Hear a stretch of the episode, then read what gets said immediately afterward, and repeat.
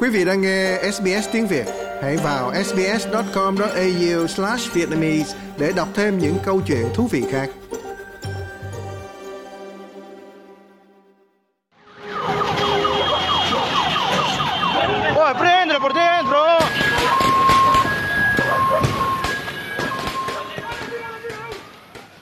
Người dân Ecuador đang sống trong sợ hãi và thống khổ do làn sóng bạo lực ảnh hưởng đến quốc gia Nam Mỹ này.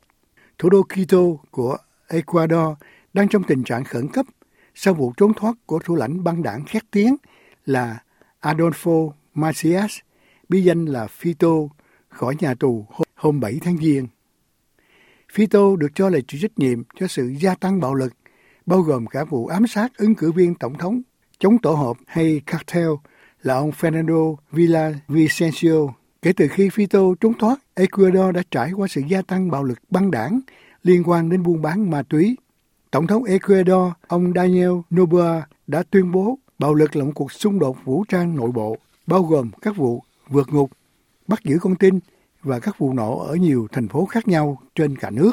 Ông đã ban hành một sắc lệnh chỉ định 20 băng đảng buôn bán ma túy hoạt động nước này là các nhóm khủng bố. Hemos tomado medidas que debieron haberse tomado hace mucho tiempo Chúng tôi đã thực hiện các biện pháp lẽ ra phải được áp dụng từ lâu và các chính phủ trước đây đã không thực hiện. Thực tế chúng ta đang sống trong tình trạng chiến tranh chống khủng bố. Đây không phải là các nhóm tội phạm có tổ chức. Chúng là những kẻ khủng bố được tài trợ bởi buôn bán ma túy, buôn bán người, buôn bán nội tạng và vũ khí. Ông Nobia đã bố trí sự hiện diện mạnh mẽ của cảnh sát và cho phép quân đội huy động ở những nơi như nhà tù. Trong một cuộc chạm trán đáng sợ vào ngày hôm sau, một số người đàn ông đeo mặt nạ đã chiếm lấy một chương trình phát hình trên truyền hình, bắt giữ một người dẫn chương trình làm con tin khi máy quay phim đang quay, rồi chỉ một khẩu súng ngắn vào đầu ông ta, trong khi nắm chặt trên tay những thứ dường như là các thanh thuốc nổ.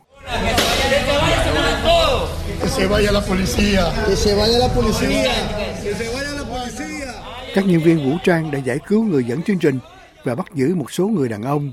Ông Juan Peralta là một người bán báo ở Quito cho biết. Mọi người sợ hãi, họ không muốn ra ngoài nữa và các doanh nghiệp đang đóng cửa. Vì vậy, với tư cách là một công dân, tôi rất sợ những gì đang xảy ra ngay bây giờ ở Ecuador. Còn Alison Tigaza là một nhân viên y tế ở Quito. Buồn bã và sợ hãi, đó là điều mà tất cả chúng ta đều cảm thấy ngay bây giờ. Nhưng thực tế là chúng ta hiện trải qua và không biết phải làm gì. Bởi vì trong thực tế chúng ta không thể làm bất cứ điều gì cả.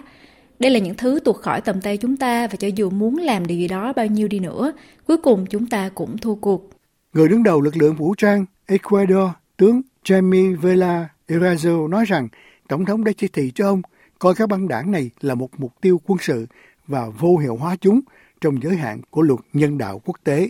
El señor presidente de la República, Daniel Noboa, The President of the Republic, Daniel Tổng thống của nước Cộng hòa, ông Daniel Noboa Azin, thông qua sắc lệnh hành pháp số 111, đã thiết lập một nhiệm vụ rất rõ ràng cho chúng tôi là kể từ thời điểm này, mọi nhóm khủng bố được xác định trong sắc lệnh đã trở thành mục tiêu quân sự. Hiện tại và tương lai của đất nước chúng ta đang bị đe dọa và không có hành động khủng bố nào khiến chúng ta bỏ cuộc.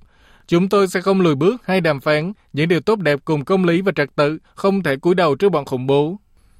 Hiện trên toàn quốc công cuộc săn lùng lớn lao đang tiến hành đối với Fito, người với kết tội buôn bán ma túy, giết người, tội phạm có tổ chức và đang thụ án 34 năm. Chính phủ cho biết đã có 30 vụ tấn công kể từ cuộc vượt ngục này. Đây là vụ thứ hai của hắn mà vụ cuối cùng cách nay một thập niên. Quý vị muốn nghe những câu chuyện tương tự có trên Apple Podcast, Google Podcast, Spotify hoặc tải về để nghe bất cứ lúc nào.